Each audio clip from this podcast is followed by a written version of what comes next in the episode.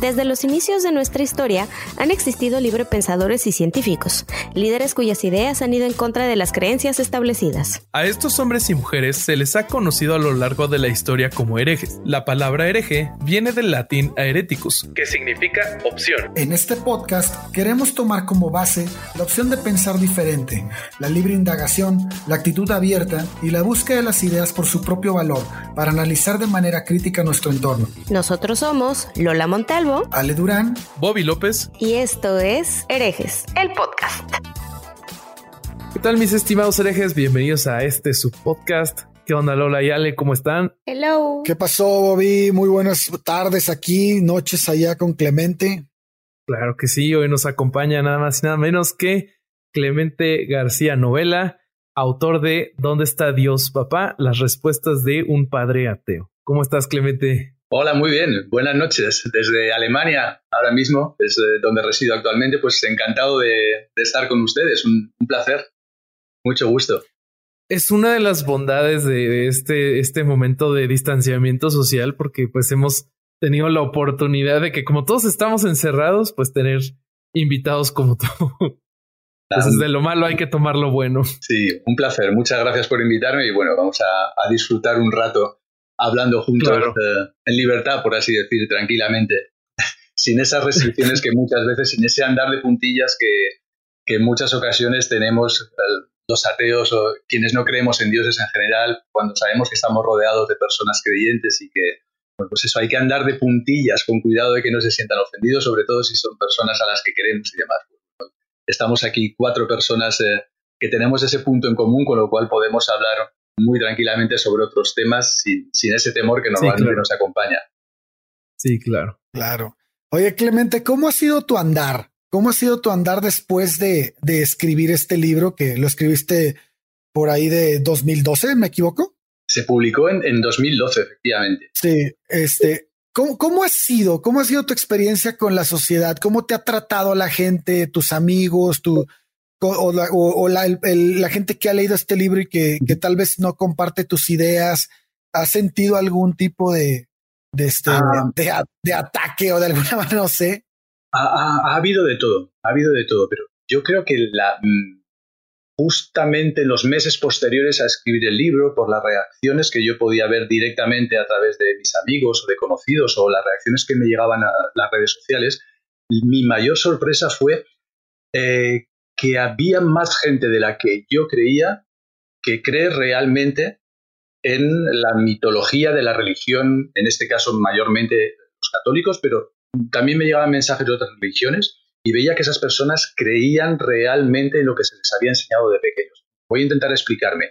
Cuando yo, en el tiempo en el que yo estaba escribiendo el libro, realmente tenía la idea de que había muchas personas que mantenían eh, públicamente sus ideas religiosas porque las veían útiles, porque creían que una sociedad no podía sobrevivir si no se tenían unas ideas religiosas, pero que realmente no creían en la mitología que estaba detrás. Y mi sorpresa ha sido luego encontrarme con muchísimas personas, pues eso, en estos ocho años desde que se ha publicado el libro, porque sigo encontrándome con personas que, que, que bueno, investigan o buscan en Internet, leen el libro y me sigue sorprendiendo la cantidad de gente que cree realmente en, los dogmas de la religión. Es que no es simplemente una cuestión de utilidad práctica para una convivencia social, que es lo que yo pensaba que esas otras personas pensaban, sino que realmente hay más gente que cree en, en esos mitos. Y es algo que a mí me sorprendió muchísimo. Me sigue sorprendiendo, de hecho. O sea, estamos hablando de que creen en realidad que Jesús caminó sobre el agua, que convirtió el agua en vino, que todo este tipo de cosas, ¿no? ¿Es a lo que te refieres?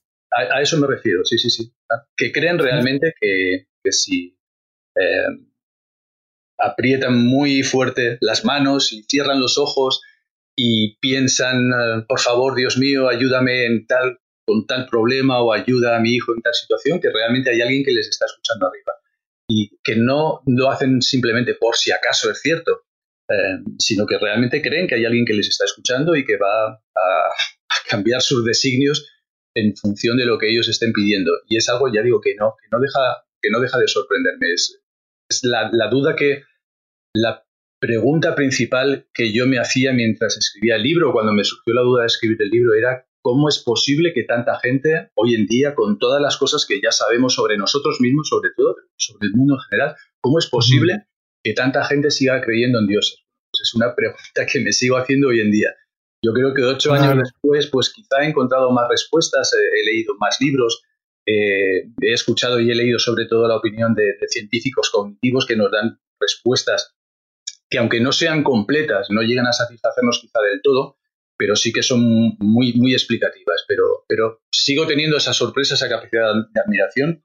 Pues aquí en Alemania me ha ocurrido bastante encontrarme a gente eh, inteligentísima, eh, que es capaz de razonar sin en otros aspectos de la vida perfectamente y que sin embargo pues te envían, esto me ha ocurrido por ejemplo esta última Semana Santa, el domingo de resurrección, una persona diciendo, Dios ha resucitado, enhorabuena a todos, alegría. Entonces, cuando yo, conociendo a esa persona, sabiendo cómo su cerebro es capaz de funcionar eh, perfectamente en otros aspectos, cómo es alguien que sigue creyendo en esa mitología hasta el punto de enviar un mensaje al grupo de WhatsApp dándonos a todos la enhorabuena porque Cristo ha resucitado me, sigo sorprendiendo. Es algo que, no deja de dejarme boquiabierto. Claro. Creo que, a, creo que a todos, ¿no? El poder del adoctrinamiento es eh, bastante más grande a veces de lo que nos podemos imaginar. Sí. Eh, ya decía Ricky Gervais, el, comediante británico, ¿no? Que si tus padres te dicen, este, oye, la, la, araña es venenosa, no lo toques. Oye, pero no la toques. Oye, el fuego quema, no lo toques, no lo toques oye, hay un señor allá en el cielo y te cuida y este, pero si lo haces enojar te manda al infierno. Pues tampoco dudas de eso, ¿no? Y, ese es, creo que el, el gran, este, el gran éxito de, de las religiones para, este, perdurar. Sí, seguramente. Y em, los psicólogos hablan de un, de un síndrome que, si no me equivoco, se llama el síndrome de nuestros muchachos no murieron en vano. Y le, dieron ese nombre tan largo y tan curioso al síndrome eh, debido a que en la Primera Guerra Mundial, en el momento en que las autoridades italianas empiezan a encender el fuego del nacionalismo diciendo tenemos que atacar al imperio austrohúngaro porque tenemos que recuperar Trento y Trieste, Trento y Trieste son italianas, eh, debemos recuperarlas para la gran patria italiana, bueno, pues iniciaron un ataque contra las posiciones austriacas y en ese primer ataque murieron 15.000 15 jóvenes italianos. Uf. Bueno, entonces lo que ocurrió ah, posteriormente fue que iniciaron un segundo ataque, quiero recordar que fueron 40.000, en el tercer ataque fueron 60.000. Eh, al final llegó un momento en el que después de 11 ataques los austrohúngaros se cansaron e hicieron una contraofensiva y ahí acabó todo. Pero digamos que en ese proceso, cuando acabó la Primera Guerra Mundial, calcularon que los soldados italianos muertos en combate fueron unos 70.000. Eh, ¿Qué ocurre? Que si las autoridades políticas, 700.000 al, al final de la Primera Guerra Mundial, en, esas batallas contra el Imperio Austrohúngaro, si al final de la primera batalla las autoridades italianas hubieran dicho, bueno, eh, lo sentimos mucho, ha sido un error por nuestra parte, hay 15.000 muertos, pero han muerto en vano. ha sido un error, porque si nosotros seguimos atacando, puede ocurrir que mueran muchos más. Imagínense lo que hubiera ocurrido si, llegan a decir eso. No podían decir eso porque había las 15.000 familias de 15.000 muertos que habrían pensado realmente que sus hijos habían muerto en vano, con lo cual tenían que seguir adelante. ¿Qué ocurre después de la segunda batalla? Que en lugar de 15.000 muertos ya eran 65.000, eh, pero no podían echarse atrás, no podían decir, perdón, eh, nos hemos equivocado, y seguían, seguían, seguían, y cada vez más muertos y cada vez más muertos. Pues es un poquito lo que ocurre yo creo que con las religiones, que a una persona de 50 años, por muy inteligente, por muy racional, eh, por mucho que conozca muchos otros aspectos del mundo, es difícil decirle, mira, todos, todas esas batallas que has iniciado a lo largo de tu vida, todas esas horas que has pasado, que has dedicado a la religión, eh, todo ese tiempo que has pasado en misa, que todo ese tiempo de tu infancia que dedicaste a estudiar la mitología, todo eso no sirve de nada, todo eso es falso. Pues realmente eh, hay muy pocas personas que sean capaces de, cuestionarse todo eso y decir, bueno, pues es verdad, aunque tenga ya 50 años, pero tengo que reconocer que todo ese tiempo fue un tiempo perdido, que realmente no hay y borrón y cuenta nueva. No se puede hacer eso porque esa persona, digamos, que tiene ya muchos muertos a sus espaldas, haciendo el símil de los muertos con el tiempo empleado en esas creencias y, no quiere cambiar, no quiere cambiar esas creencias. Es un poco creo que era eh, en, El mundo y sus demonios, Carl Sagan era el que decía que es una especie de cadena en la que unos niños, los niños van adoptando las creencias de sus familias em, sin cuestionarlas. Porque como tú decías, si, si eh, explicabas de la araña, si su familia les está diciendo que ese Dios existe, pues ellos lo van a creer. Y llega un momento cuando se encuentran ya con, con edad de discernimiento propio, que si ponen en cuestión esas creencias, están como poniendo en cuestión lo que sus familias les han transmitido, con lo cual no lo cuestionan. Y es una cadena de no cuestionadores que van transmitiendo esas creencias a otras generaciones que a su vez no se lo cuestionan porque también está el chantaje emocional. ¿Cómo, cómo no vas a creer en esto si es lo que creemos todos? Em, claro. En fin, entonces yo creo que eso también es muy importante a la hora de, tenerlo en cuenta, esa, esa presión social que existe, por muy absurdas que nos parezcan a muchos las creencias de las religiones, pero está la presión social de que todo el mundo a tu alrededor cree en ello y nuestros gloriosos antepasados también creían en lo mismo. ¿Cómo, cómo vas a dejar tú de creer en eso? Sí, claro. y creo que también hay un elemento de que la religión no te equipa adecuadamente para lidiar con, con la muerte. Por este. Sí. no, no, te da las herramientas para enfrentar un duelo.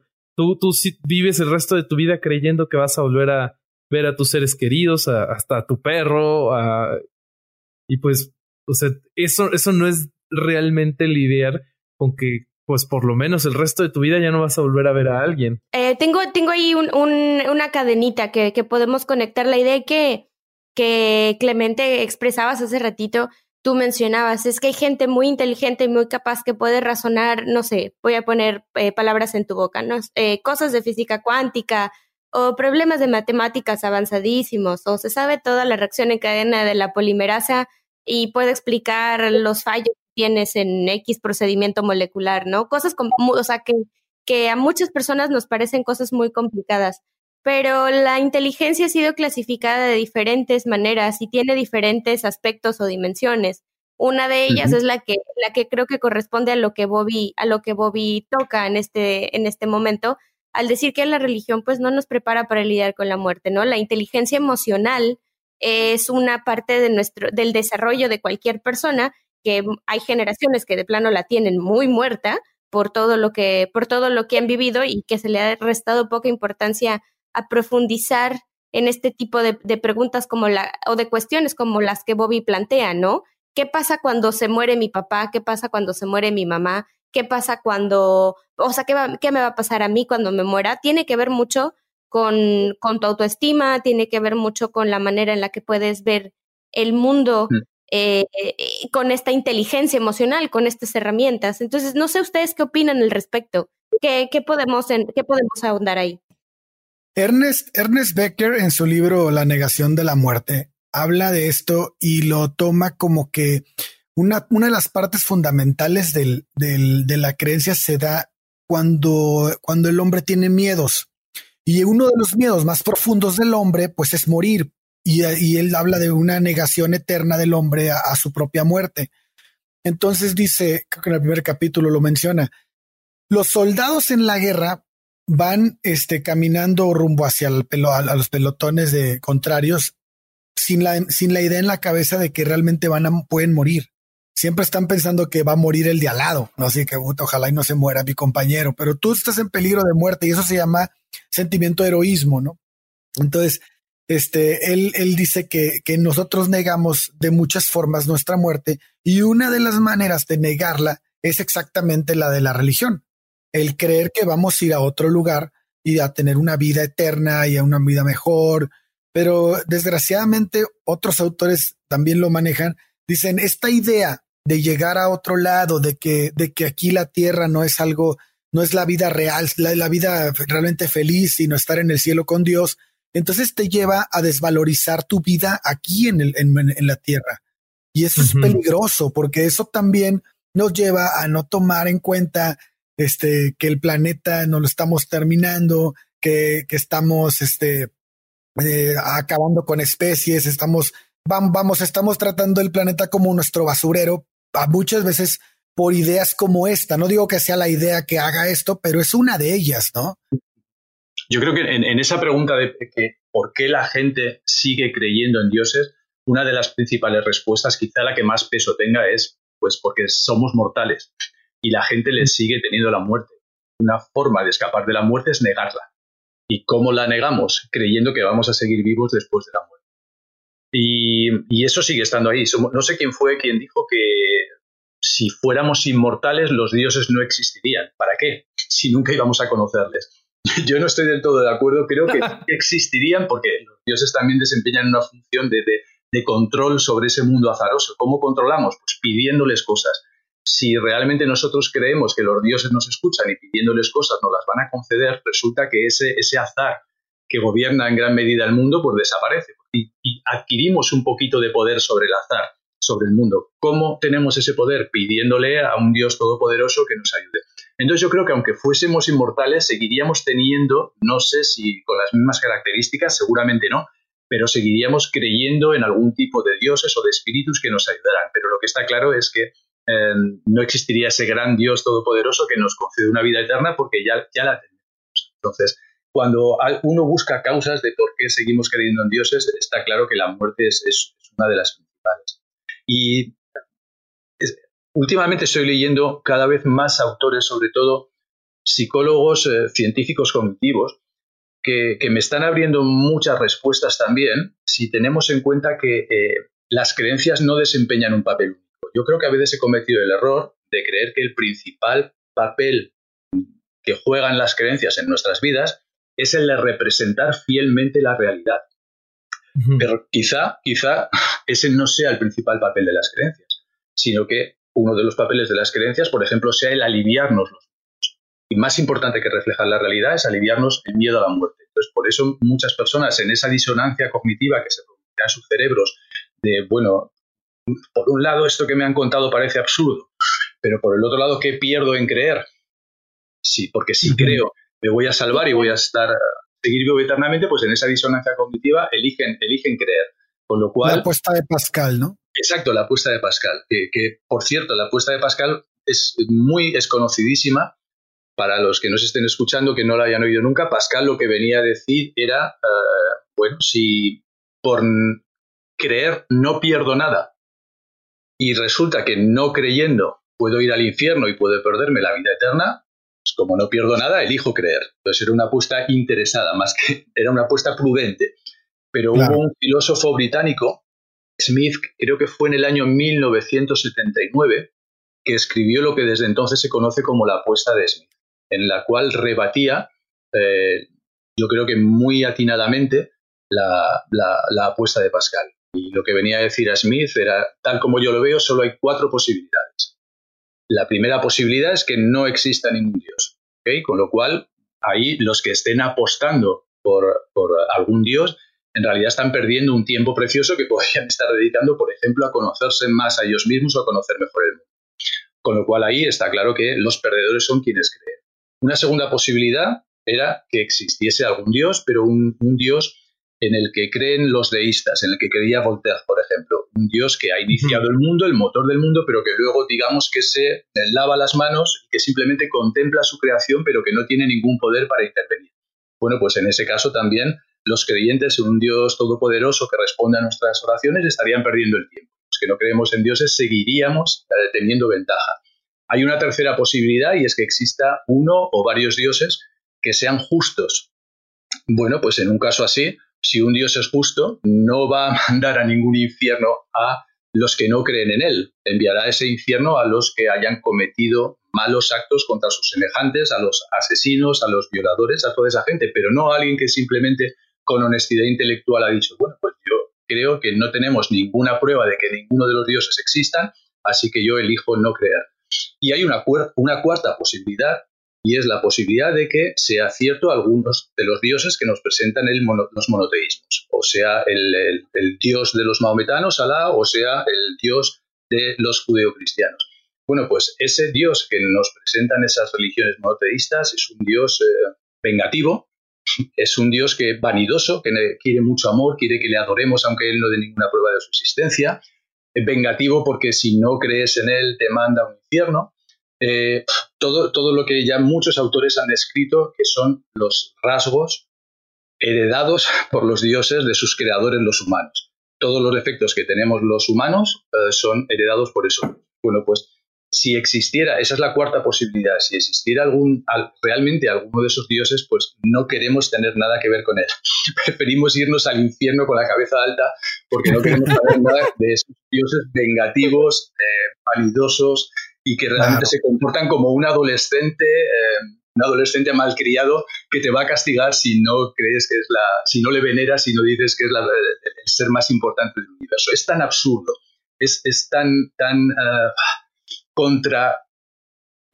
Una vez lo analizas fríamente, se parece todo a cualquier otro, a cualquier otro tipo de mitología que los humanos hayamos creado, está tan fuera de, del alcance de una mente que se nutra de sensatez que realmente es una opción que podemos descartar tranquilamente. Y en cualquiera de las otras tres opciones, es decir, un Dios bondadoso o un Dios como el que creen los deístas causa primera pero que no interviene, o simplemente la, más, la que nos aparece a todos más más real que no exista ningún Dios, en todas esas opciones los no creyentes salimos ganando, con lo cual Smith consigue darle la vuelta a la apuesta de Pascal, más allá de que ya inicialmente la apuesta de Pascal tenía muchas críticas de otros filósofos porque es em, intelectualmente pobre, porque Pascal, por supuesto, hablaba de un único Dios, el suyo, estaba descartando otra posibilidad y es que eh, cualquiera de los otros miles de dioses en los que ha creído la humanidad, o varios de ellos, fueran los que realmente existieron. Y que cuando Pascal llegara a las puertas del cielo, pues esos dioses le dijeran, no, no, no, usted no entra porque usted ha creído en el dios equivocado. Bueno, pues eso lo estaba descartando. lo estaba descartando Pascal, con lo cual es un fallo, es una falla intelectual bastante grande, pero tiene también un gran fallo moral. Y es que tal como él lo planteaba, si creía en Dios no era por eh, amor, sino que era por prudencia. No quería perderse el cielo y no quería pasar toda la vida en el infierno, con lo cual es una apuesta intelectualmente pobre y moralmente pobre igualmente. Y eso es todo lo que Smith en el año 1979 le rebate a Pascal. Pero claro, es, curioso que la apuesta de Pascal sigue siendo muy conocida y la, apuesta de Smith, en la que yo creo que, le rebate muy bien, pues no, no, es, no es tan conocida además eh, de pues, la, popularidad que tiene la apuesta de Pascal, a mí algo que me sorprende mucho eh, es como esta es, es parte de una lista limitadísima de argumentos que tienen los teístas a favor de su posición.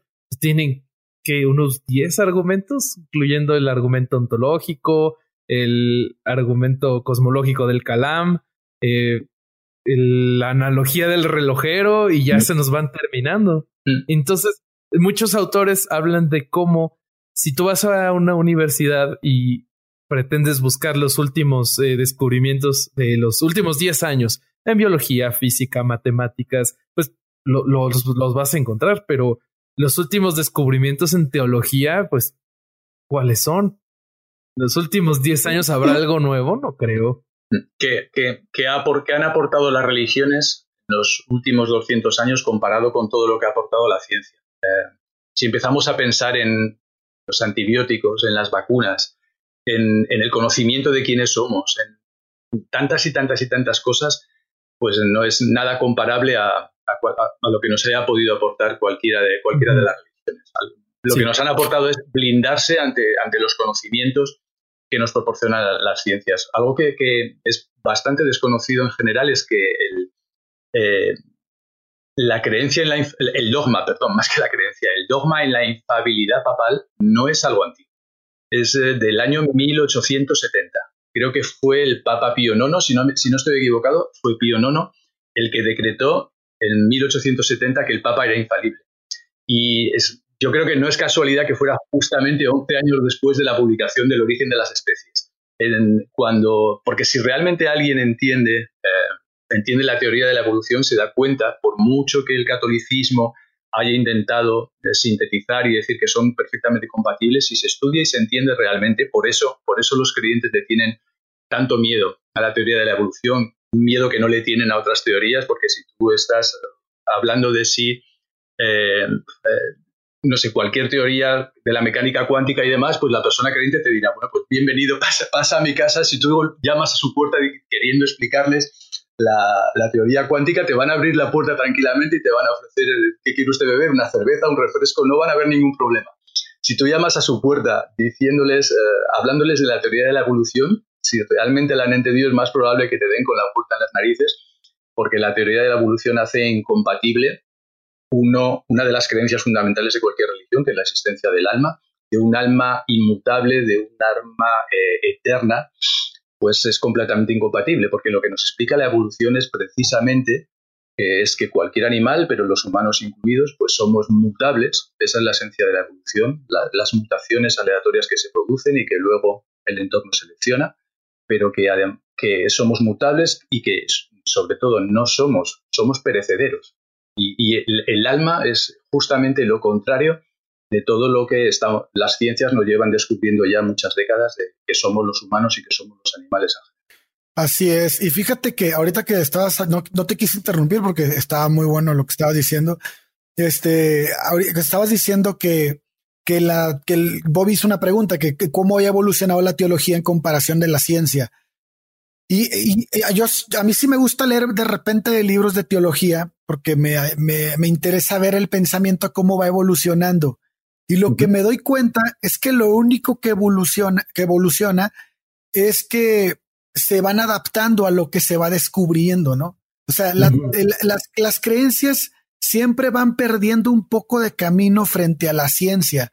Primero decían que la Tierra era plana, se descubre que no. Este, y, y, por otro lado, por ejemplo, tienes las creencias estas de, de, de, en la medicina, ¿no? Lo vemos a cada rato en la medicina. Entonces van perdiendo terreno y terreno y terreno. Y lo único que lees en, las, los nuevos teólogos es esa adaptación, ¿no? Esa adaptación este, de pensamiento en la que van aceptando que, que este, ese, ese camino que va ganando la ciencia.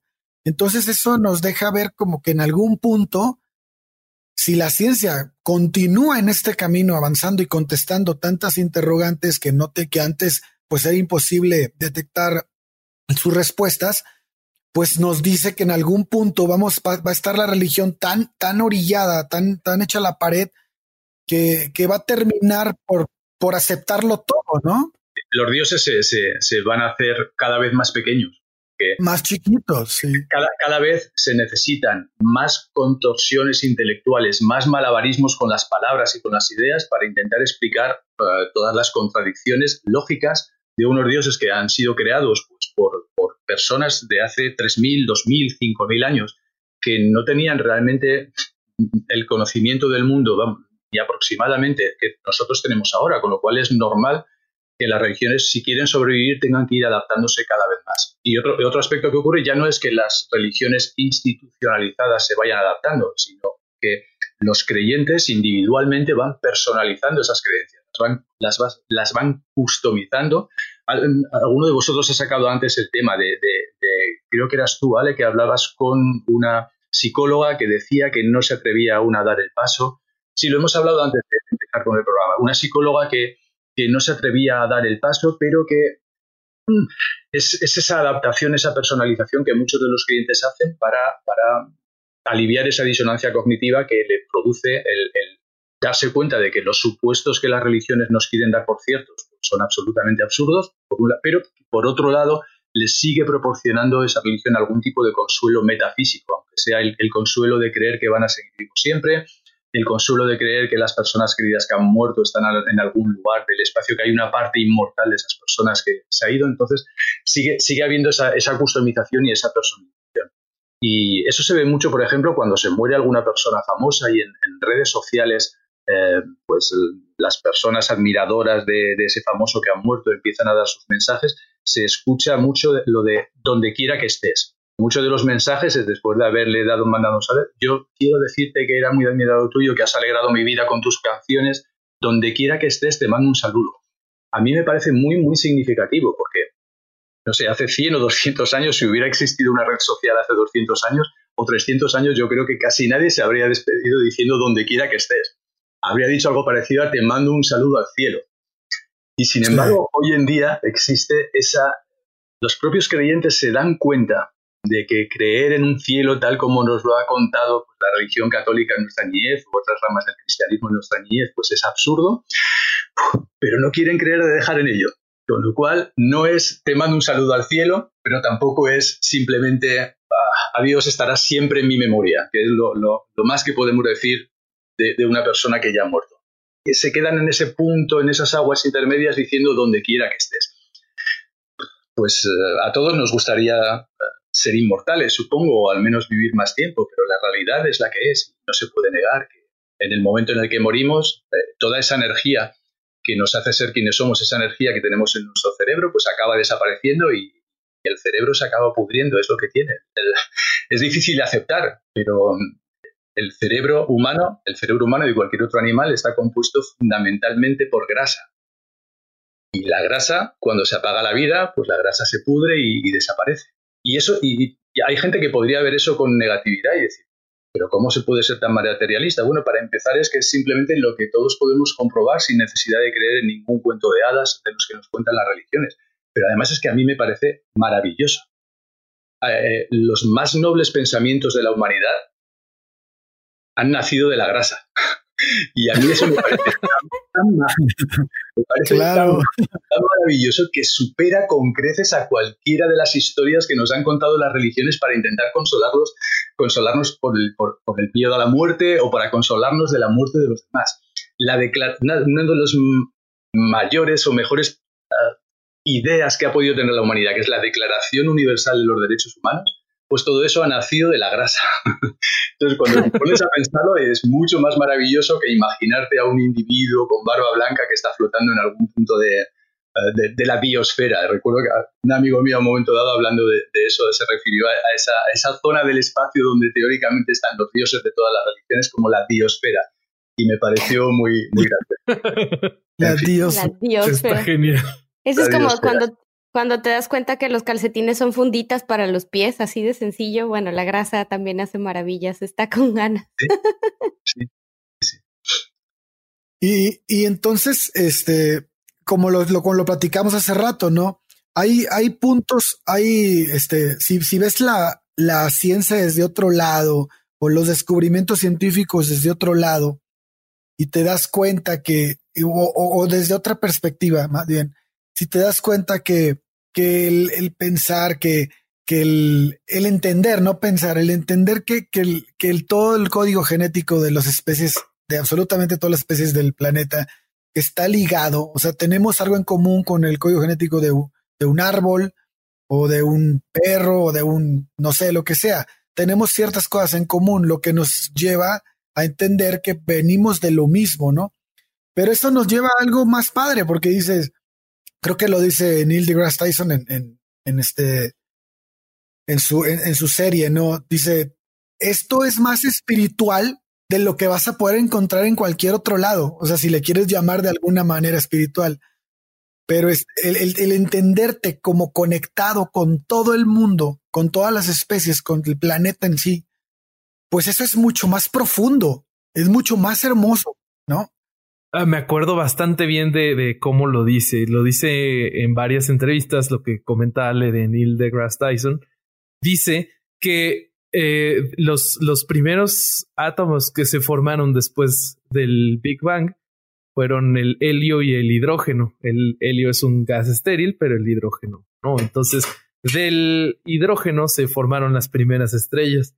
Después algunas colapsaron y en el corazón de esas estrellas estaban los elementos de los que está hecho nuestro planeta y todo el sistema solar y de los que estamos hechos nosotros. Entonces él encuentra profundamente espiritual encontrar la conexión de que el universo está en nosotros. Carl Sagan decía que somos polvo de estrellas. El maestro de Neil deGrasse Tyson, así es. Y, eso sería lo que tendríamos que estar enseñando sobre todo a nuestros, a nuestros eh, niños, a nuestros hijos, que no esos cuentos de, que pueden consolarte en un primer momento, quizá cuando eres niño o si mantienes esa creencia infantil durante tanto tiempo, esos cuentos de que vas a ver a tu abuelita en el cielo cuando te mueras, sino explicarles mucho más maravilloso que realmente hay un trocito de universo dentro de nosotros y que cuando nosotros muramos, pues pasaremos a formar parte de, la tierra en la que nos, en la que nos entierren y del resto del universo. yo creo que hay algo mucho más bello ahí que, cualquier, cualquier cuento de hadas de los que, de los que nos cuentan las religiones. Pero sobre todo es que para, para aliviar el miedo a la muerte, Epicuro ya lo consiguió en su momento de una forma muy sencilla. Y ojo, estoy hablando de la muerte propia. Para, para la muerte de los demás, el consuelo que ofrecen las religiones, pues hay que hacer ya un trabajo más. Pero para la muerte propia, una vez uno se da cuenta de que mientras yo esté vivo, la muerte no va a existir. Esto lo decía Epicuro ya hace más de dos mil años. Mientras yo viva, la muerte no va a existir. Y cuando yo esté muerto, como mi cerebro, esa grasa de la que hablábamos, habrá desaparecido, yo ya no sentiré nada, no sabré que estoy muerto, con lo cual no voy a sufrir por ello. En el momento en el que entiendes eso, te das cuenta que lo importante en todo caso es que el proceso de llegada hacia la muerte, cuando, te des cuenta de si tienes la oportunidad de darte cuenta de que estás viviendo tus últimas horas o tus últimos días, que lo importante es que ese proceso sea lo menos doloroso posible, lo más alegre posible, intentar estar rodeado de tu gente querida, pero que en cualquier momento, incluso hasta, hasta la última hora, mientras tú estés vivo, tu muerte no existe. Y que en el momento en que la muerte tome el lugar, porque tu cerebro se ha apagado, tú ya no te vas a dar cuenta de ello, con lo cual son estados absolutamente incompatibles. Y una vez entiendes eso es cuando dejas de tener realmente miedo a la muerte. Otra cosa, ya digo, la muerte de los demás, pero para la muerte propia, simplemente leyendo a Epicuro, ofrece mucha más paz, yo diría que incluso alegría, de la que puede transmitir cualquier cuento de hadas de los de la religión. Richard, Richard Dawkins en su libro Estejiendo el arco iris empieza, no sé si le han tenido la oportunidad de leerlo, pero empieza diciendo algo que a mí me, me, me dejó muy marcado, ¿no? Él dice, vamos a morir y eso nos hace afortunados. La mayoría de la gente no va a morir por, eh, la mayoría de la gente no va a morir nunca porque nunca va a nacer. Porque ni siquiera la, ajá, la gente que podría haber estado en mi lugar, pero nunca verá la luz del día, supera los granos de arena del Sahara. Entonces, sin duda, esos fantasmas que no nacieron incluyen mejores poetas que Keats o científicos superiores a Newton. Lo sabemos porque el conjunto de gente posible que permite nuestro ADN supera enormemente el conjunto de gente real. Frente a esas probabilidades asombrosas, tú y yo, tan corrientes, estamos aquí. No, me reventó así, dije, wow. Es increíble. es excelente, ¿no? y, eso es algo que te da, que te da este pensamiento que dices, e, el, salirte, ¿no? El salirte de la caja y el, y el empezar a, entender la vida de alguna otra manera, te, te abre, te abre la cabeza para este tipo de pensamientos. Esto es lo que a mí me parece increíble. Sí, lo es. Eh, no sé por qué ahora me, qué, tipo de asociación mental me ha traído. Eh, al mencionar tú la última vez la palabra libro, leí, hay, una de mis autoras favoritas es Amelino Tombe, es una autora belga francófona que, bueno, si tiene la oportunidad, por favor, Amelino Tombe, es, es una de mis... Ok.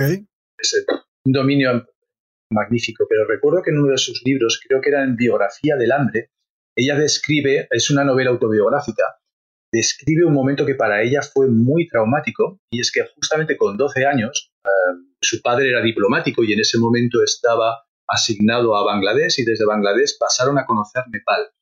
Y en Nepal existe, eh, no sé, llamarlo tradición me parece demasiado fuerte, pero bueno, es lo que es, es lo que es, es una tradición es lo que se llaman las diosas, las diosas vivientes. Eh, ella, cuando cuenta esto, es cuando ella visita Nepal, que es en el año 1980. Bueno, pues en ese momento la situación era eh, tal, tal cual ahora. Y es lo que llevaba siendo desde hace milenios, porque es una tradición hinduista que luego el budismo ha adaptado en parte siguiendo eh, ciertas em, indicaciones astrales que hacen pues, los, eh, profetas en ese momento de, la religión hinduista ahí en Kathmandú, eligen a una niña, según, ya digo, pues lo que, lo que marcan criterios astrales, pero luego tiene que cumplir también ciertos requisitos absolutamente absurdos, como que tiene que tener pestañas parecidas, pestañas de vaca, tiene que tener piernas de gacela.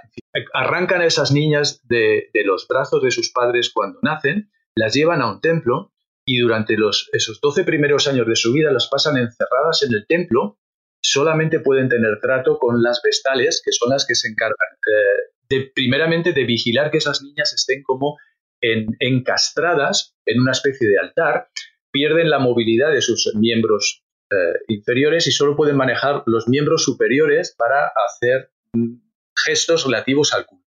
Y una vez al año esa diosa viviente es sacada en procesión, una especie de altar gigantesco, y la sacan por las calles de Kalmandú para que la gente pueda adorarla.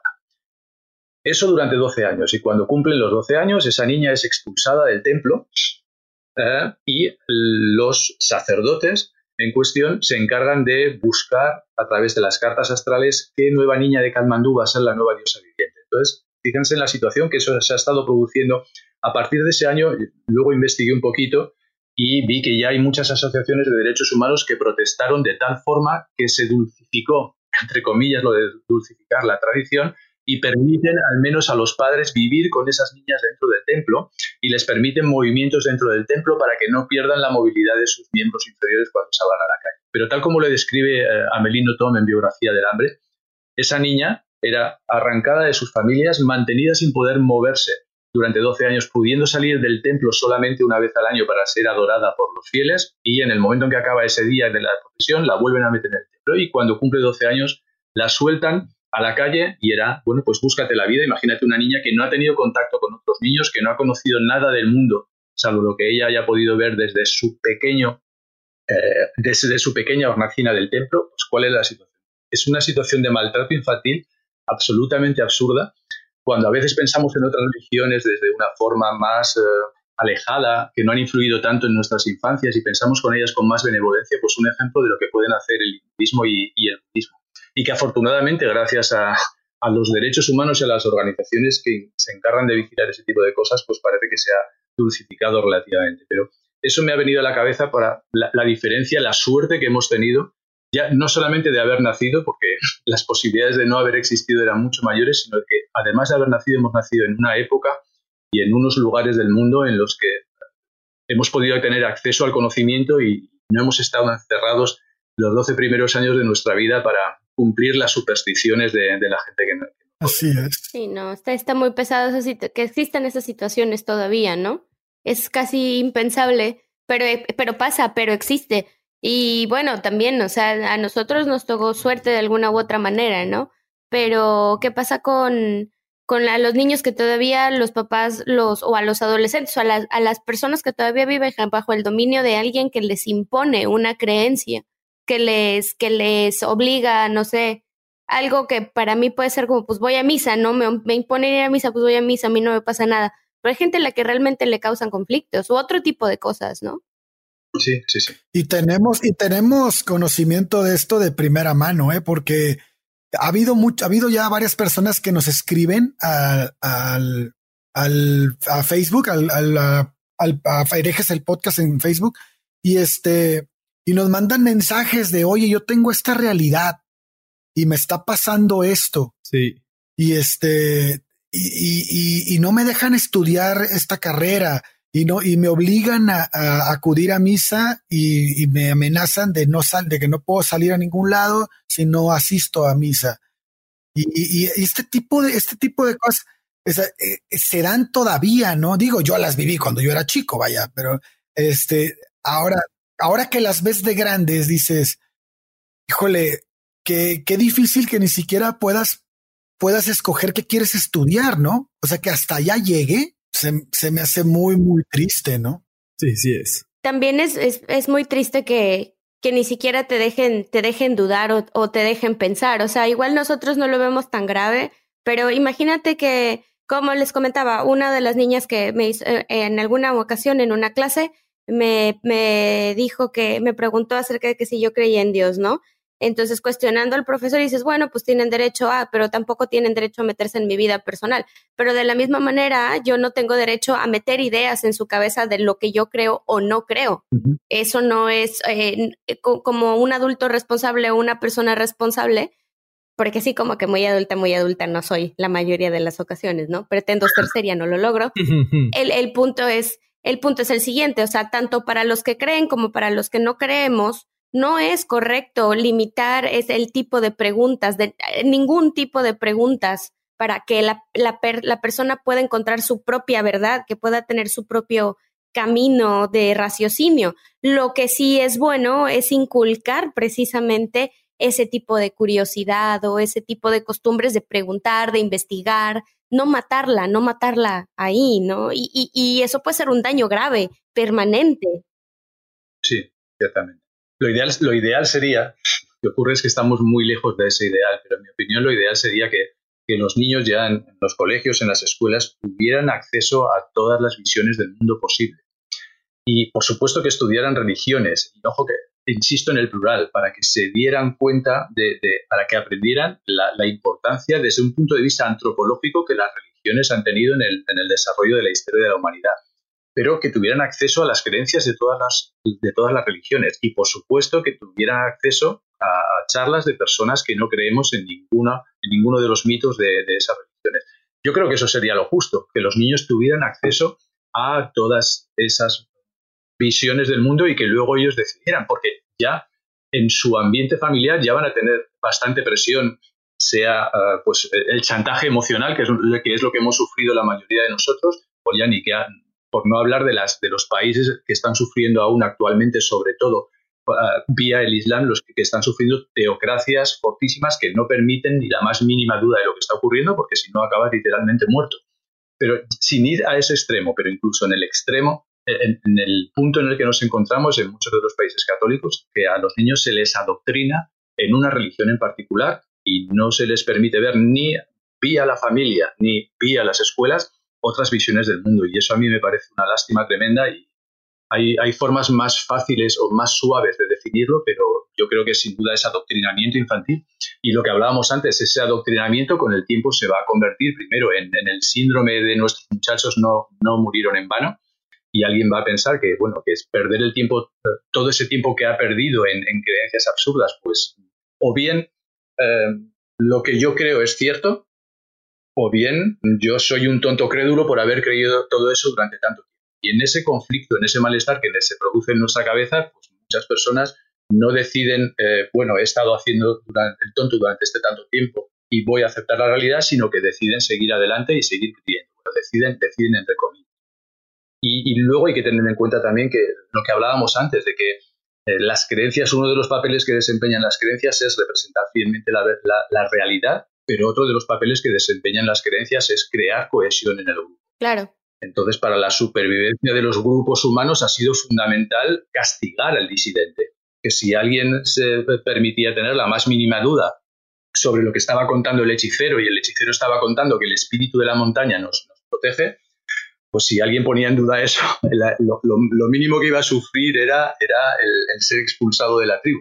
Y eso es algo que sigue ocurriendo en menor medida, afortunadamente, para algo hemos tenido, bueno, pues una revolución científica, revolución del pensamiento, renacimientos, ilustraciones, afortunadamente, pero en menor medida sigue pasando eso, el chantaje emocional de las personas que nos rodean.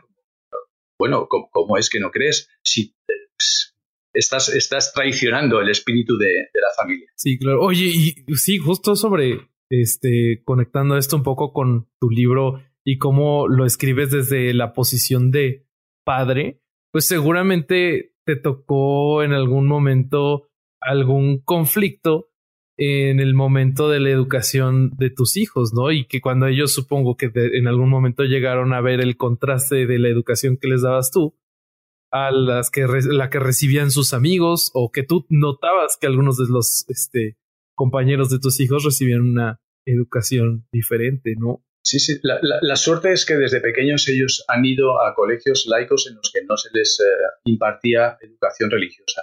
Ah, eh, entonces, para mí eso es una suerte porque efectivamente las visiones eh, teístas del mundo ya las ah, tenían a través de sus abuelos, a través de otros compañeros de clase, pero en el colegio y a través de, de mí, pues tenían, tenían esa, esa visión teísta del mundo, con lo cual han podido ver contrastar distintas creencias y ellos tendrán su, propia opinión.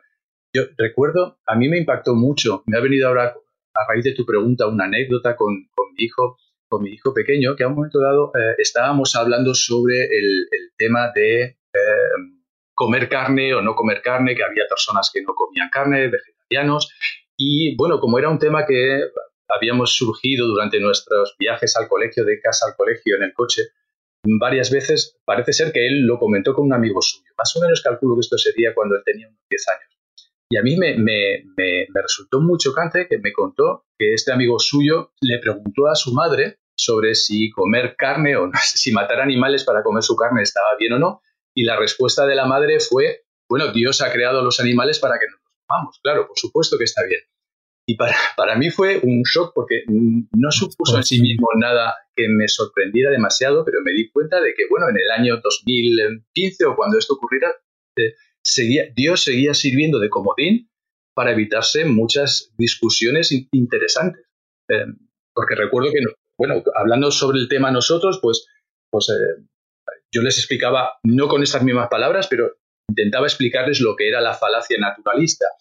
Es decir, que hay personas que pueden defender el comer carne diciendo, eh, bueno, como está en la naturaleza, esto está bien. No, eso no es cierto. Una cosa es que el comer carne esté presente en la naturaleza, pero eso puede ser no moralmente admisible y eso es lo que piensan las personas vegetarianas. Eh, intentaba explicarles que se puede caer en la falacia contraria, que es la falacia moralista, y es decir, como algo está en la naturaleza, está bien, no, no, no es cierto. Bueno, pues digamos que es un tema que puede ser interesante de debatir y que eh, no sabemos qué punto, aparte de, connotaciones de si se están comiendo realmente todos los nutrientes que se necesitan. En fin, es un tema que tiene muchas aristas, que puede dar para mucha conversación, que puede haber personas que estén a favor, en contra, con distintos argumentos, pero me di cuenta que en una familia de tradición católica, realmente creyente y que estuvieran imbuyendo esas creencias en su hijo, la solución era muy fácil no te preocupes, si Dios ha creado los animales es para que nos los comamos. Es decir, un debate interesantísimo que daba resuelto en ocho segundos. Justo lo que decía Lola, se acaba la curiosidad en ese momento. Adiós, completamente. Adiós, se acabó la curiosidad, porque ya no te preguntes más sobre este tema. Eh, supongo, supongo que muchas familias creyentes solucionarán muchos debates interesantísimos así. Eh, y acabarán en los misterios del Señor son inescrutables o si Dios lo ha hecho así, eh, estará bien. Otra cosa es que nosotros, pobres humanos, no podamos llegar a entenderlo porque eh, Dios en su inmensa sabiduría y omnipotencia entiende cosas a las que, que nosotros no podemos acceder. Y ahí quedan zanjados debates que podrían ser interesantísimos en una sociedad en la que los dioses pues, bueno, quedaran para las creencias privadas de decir, de las personas que una vez adultas lo decidieran. Pero el asunto, lo que ocurre hoy en día es que como se mete con calzador esas creencias en los cerebros de los más pequeños, pues cuando llegan adultos, bien se sienten mal porque están traicionando al grupo, a su familia, a sus antepasados, por no creer en lo que a ellos les han enseñado, y sufren todo ese tipo de, debates internos quizá en la cabeza que, les hacen no abandonar creencias, pues eso, propias de, la edad de bronce, que en realidad no explican nada y que, que no sirven para solucionar los problemas reales a los que nos enfrentamos en el, en el siglo XXI. Así es. Y, fíjate que ahí, ahí luego, en ese punto, justo en ese punto, eh, hay muchas veces a, mí me, me, lo han comentado y yo creo que ustedes también. O sea, ¿por qué pones a la ciencia como el contrario a la religión? Pues porque la ciencia pregunta y la ciencia acepta que se equivoca. La ciencia es una herramienta, es un método, es un, es, bueno, son muchos métodos que, que admiten que, que nos podemos equivocar y la religión no se equivoca, la religión no pregunta, la religión no cuestiona. Entonces, parecen ser enemigas, ay, voy, probablemente voy a caer en una frase muy encuadrada, pero enemigas naturales, ¿no? Y, y, surgen muchísimas preguntas al respecto de si debemos mezclarlas, si pueden, si pueden convivir. Híjole, hay, hay muchísima tela que cortar más adelante, que, que igual un niño que, que pues que le va mal en la clase de ciencias, porque afortunadamente puede ir a la escuela, ¿no? Y le imparten esta materia, eh, pues nada más reprueba una materia o le va mal, ¿no? Pero, pero zanja una capacidad intelectual enorme en un adulto, o sea, ya, ya en su versión adulta, ¿no? definitivamente. yo creo que todos estaríamos de acuerdo en que eh, si las religiones fueran algo optativo a partir de la mayoría de edad de los niños, no habría ningún problema. Eh, porque hay personas que por mucho que, la ciencia les dé explicaciones racionales para muchos fenómenos que hace solamente 100 años no entendíamos, pues hay personas que siguen teniendo esa, esa, necesidad emocional de sentir que, que, hay alguien ahí arriba que les está escuchando y que les va a ofrecer ayuda. Me parece perfecto. También hay personas que se sienten bien acudiendo a un vidente, a las cartas del tarot a que le lean las, líneas de la mano. Es perfecto. Si alguien tiene esa necesidad, adelante. Es decir, en ese, en ese punto sí que las supersticiones, incluidas la superstición religiosa, son compatibles con el método científico. En el, en el, desde el momento en que alguien pueda, una vez adulto, elegir hacer cosas completamente absurdas para el método científico, como que le lean las líneas de la mano, o creer que hay un santo al que si le pone una vela le reza, adelante, por favor, hágalo. El problema con las religiones es que se les imponen a los niños de muy chicos.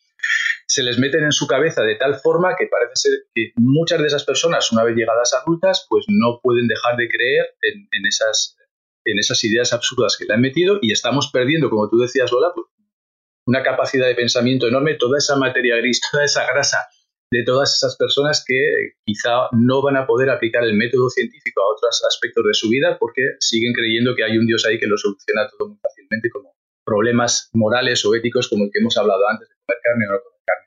Y me parece una lástima, me parece una lástima que se, que se siga haciendo eso ah, con los niños. Y que no sea una libre elección, que conocieran las religiones pues, estudiadas antropológicamente en el colegio y que si alguien mayor de edad pues, quiere creer en tal Dios o en tal otro, adelante, por favor, supuesto. Todos queremos vivir en países donde todos podamos ser libres de, creer en cosas, aunque a otros esas cosas nos parezcan absurdas. El problema es el adoctrinamiento infantil, ese es el, gran problema. Oigan, una, una anécdota, así algo eh, en donde a ustedes les haya pasado que, o sea, porque si tener miedo a la muerte o algo así los, los orilló a seguir más tiempo creyendo o algo, alguna, algún poquito personal, ya Clemente nos compartió unas cuantas. Pues mm, a mí me pasó lo, lo contrario, o sea, relacionado a, a, la, a la muerte y a la religión. Quien fue mi mejor amigo por ahí de la primaria y secundaria, cuando él y yo teníamos alrededor de 18 años, se quitó la vida, se suicidó. Y oh. recuerdo estar en el velorio y que una señora muy católica este, empezó a organizar. La, familia de, de, él obviamente estaba destrozada, ¿no? Y esta señora muy católica este, empezó a organizar a todos para que se hiciera, se empezaran a rezar rosarios, porque la religión católica eh, piensa o da la idea de que quien se quita la vida se va directo al infierno sin escalas, no al purgatorio, no recuerdo. Pero imagínense, imagínense el, el, estar tan metido en esas creencias que no te importe el dolor de la familia, que no te importe nada y, querer imponer ante, ante los demás lo que tú crees. Híjole, qué fuerte. Qué fuerte. Es una de las formas en las que las religiones siguen siguen sobreviviendo en esa, esa especie de, chantaje emocional y, de querer imponer y el proselitismo, claro. El obligar a los demás a creer, a creer lo mismo que, tú crees. Si no fuera por esos dogmas, lo que decía antes Lola, y yo estoy de acuerdo, es que para mí ciencia y religión son incompatibles. Eh, el método científico lo que te explica es que tienes que probar intentar distintas hipótesis, contrastar tus hipótesis con la experiencia para ver si, si eso responde a la realidad, cambiar lo que haya que cambiar de tus hipótesis, por supuesto, dejar abiertas esas hipótesis ah, públicamente abiertas para que otras personas puedan contrastar si son ciertas o no, puedan hacer las variaciones en los experimentos que consideren oportunos. Es todo tan distinto del creer ciegamente que el Dios que está arriba lo creó todo tal como um, él en su omnipotencia entendía que era la mejor forma de hacerlo y que nos lo tengamos que crear y que no se pueda cuestionar, son, son absolutamente incompatibles. son como el agua y el aceite. Entonces, para mí, para mí no pueden mezclar a la hora de, analizar el mundo o de em, diseccionar problemas de la realidad. Sí que pueden convivir en el sentido de que en una sociedad puede haber personas que sean religiosas, por supuesto, adelante. Pero eh, en, una, en, una, misma persona yo supongo que tiene que haber lo que los creyentes llaman crisis de fe, lo que los psicólogos llaman disonancia cognitiva, volvemos a sacar el término, y es que se produzcan eh, encontronazos, malestares en su cerebro cuando vean que, lo que las religiones proponen es absolutamente contrario del método científico que exige que todo sea sometido a la crítica, que cualquier hipótesis sea sometida al libre análisis por los demás, que se varíe lo que haya que se, lo que haya que variar en función de lo que la realidad nos muestre y eso en un proceso continuo y constante de aprendizaje. Mutación constante de, las hipótesis y de las ideas en función de lo que la realidad nos vaya mostrando.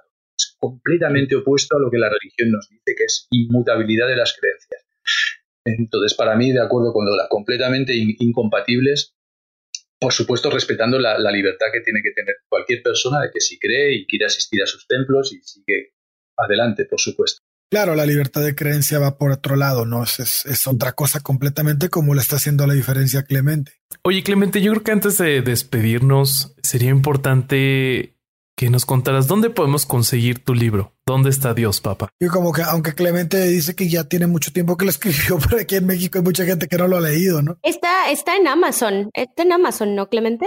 Sí, sí, simplemente yo creo que buscando en Amazon es lo más fácil, porque por Amazon lo podrán encargar porque como hace tanto tiempo que se publicó, yo creo que en librerías físicas ya es bastante difícil encontrarlo, aunque se puede encargar, pero es más sencillo simplemente por Amazon y además así pueden elegir entre comprarlo impreso o, comprarlo en versión electrónica.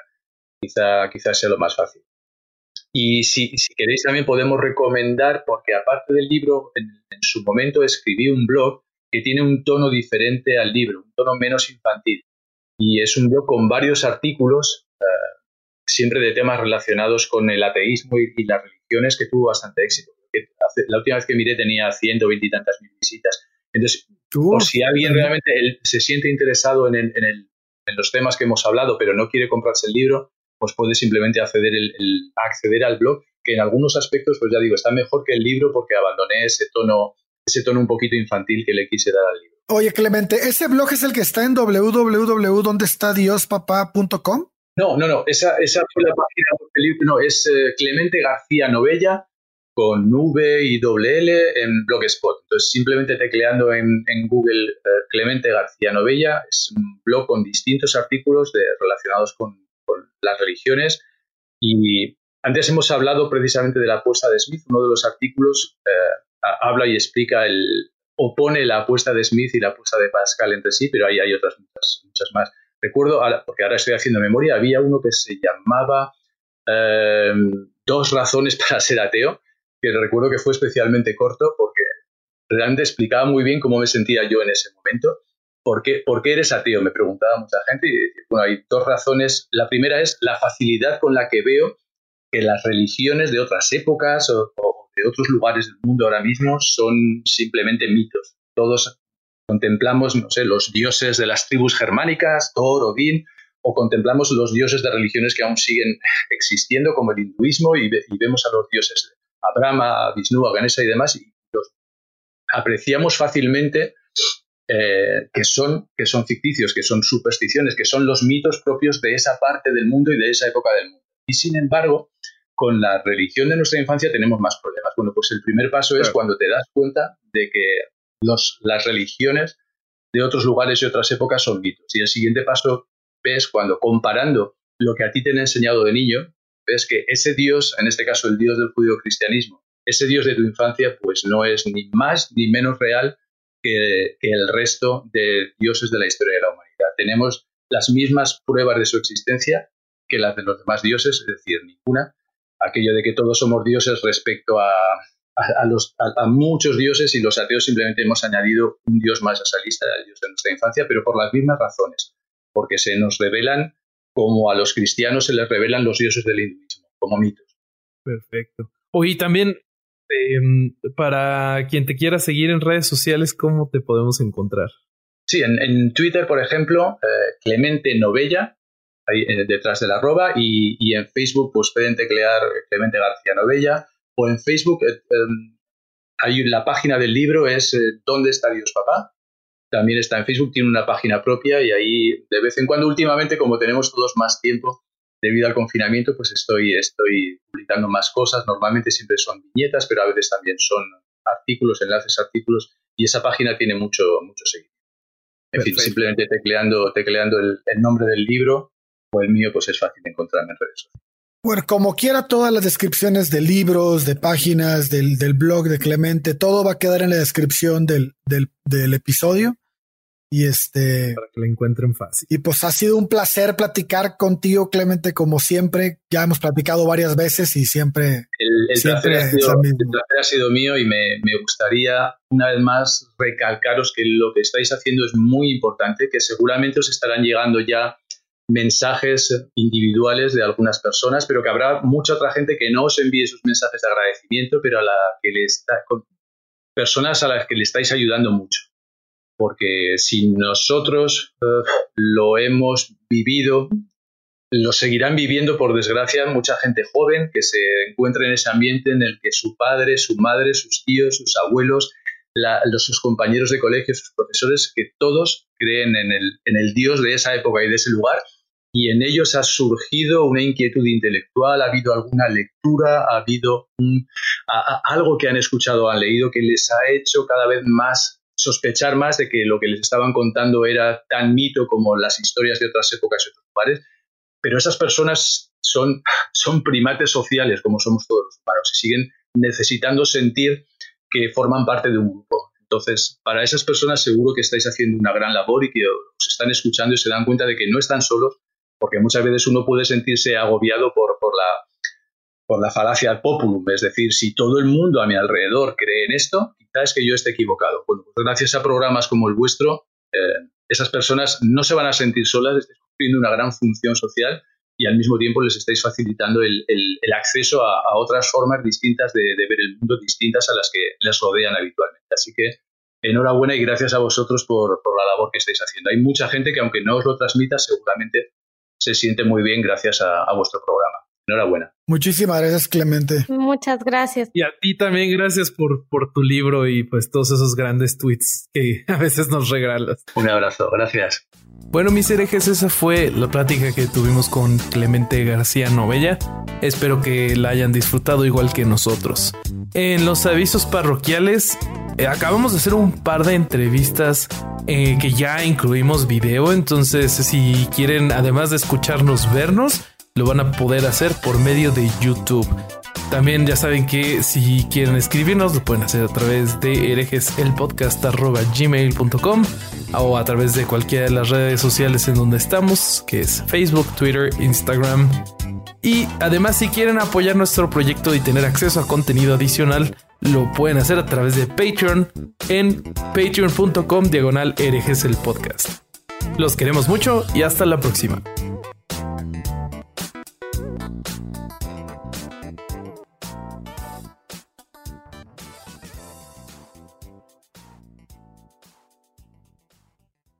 ¿Estás listo para convertir tus mejores ideas en un negocio en línea exitoso? Te presentamos Shopify. Tal vez no lo sabías, pero nuestro podcast More Than Mamis es un negocio y lo empezamos por supuesto para desahogarnos y hablar sobre la maternidad, no para convertirnos en expertas de ventas y del e-commerce. Así que sí, necesitábamos ayuda para vender nuestro merch y poner en marcha nuestra tienda. ¿Y cómo suena con Shopify? Llega otra venta. Shopify es la plataforma de comercio que está revolucionando millones de negocios en todo el mundo. Ya seas un emprendedor desde tu casa o desde donde sea, Shopify es la única herramienta que necesitas para iniciar, administrar y hacer crecer tu negocio sin dificultades. Con Shopify puedo gestionar pedidos, envíos y pagos desde cualquier lugar, brindándote toda la información y estadísticas de tus ventas al detalle. Regístrate para un periodo de prueba con tan solo un dólar al mes en shopify.com barra sonoro, todo en Ve a shopify.com barra sonoro para llevar tu negocio al siguiente nivel. Shopify.com barra sonoro.